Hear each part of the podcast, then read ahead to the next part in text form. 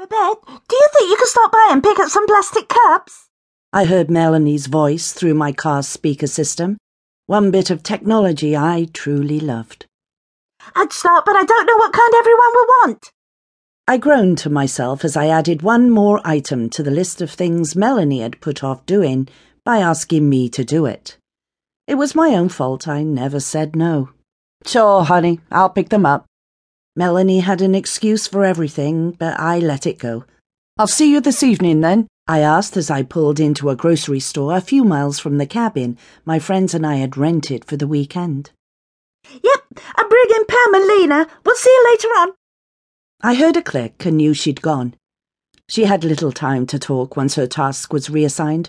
I wondered what she did with all the free time she bought herself as I walked into the store with my younger sister Celeste at my side, walking past a harried mother with screaming twin boys having a major meltdown over a can of tuna fish, to get to the plastic utensils on the next aisle in the tiny store.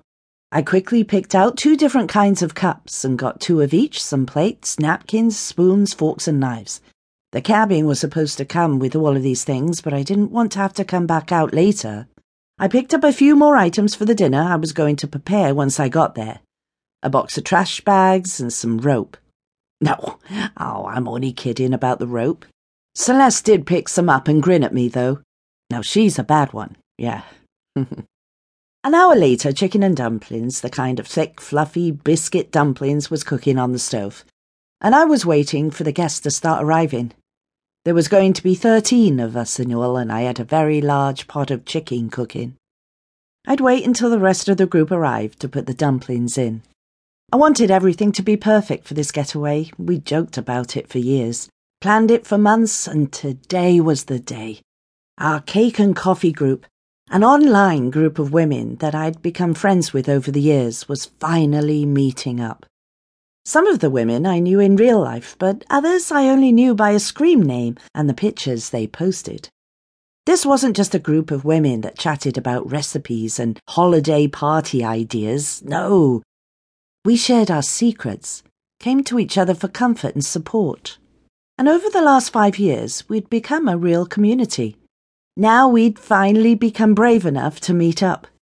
Some of us couldn't make it, but for the first meeting, 13 was a good number.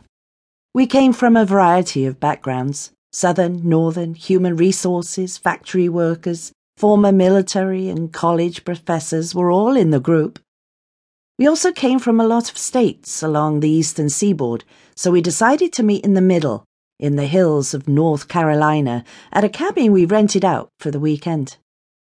With enough bedrooms to keep us all happy and six bathrooms, the place was huge, but we all loved it when we saw it on the website and decided that this was going to be our first meeting place.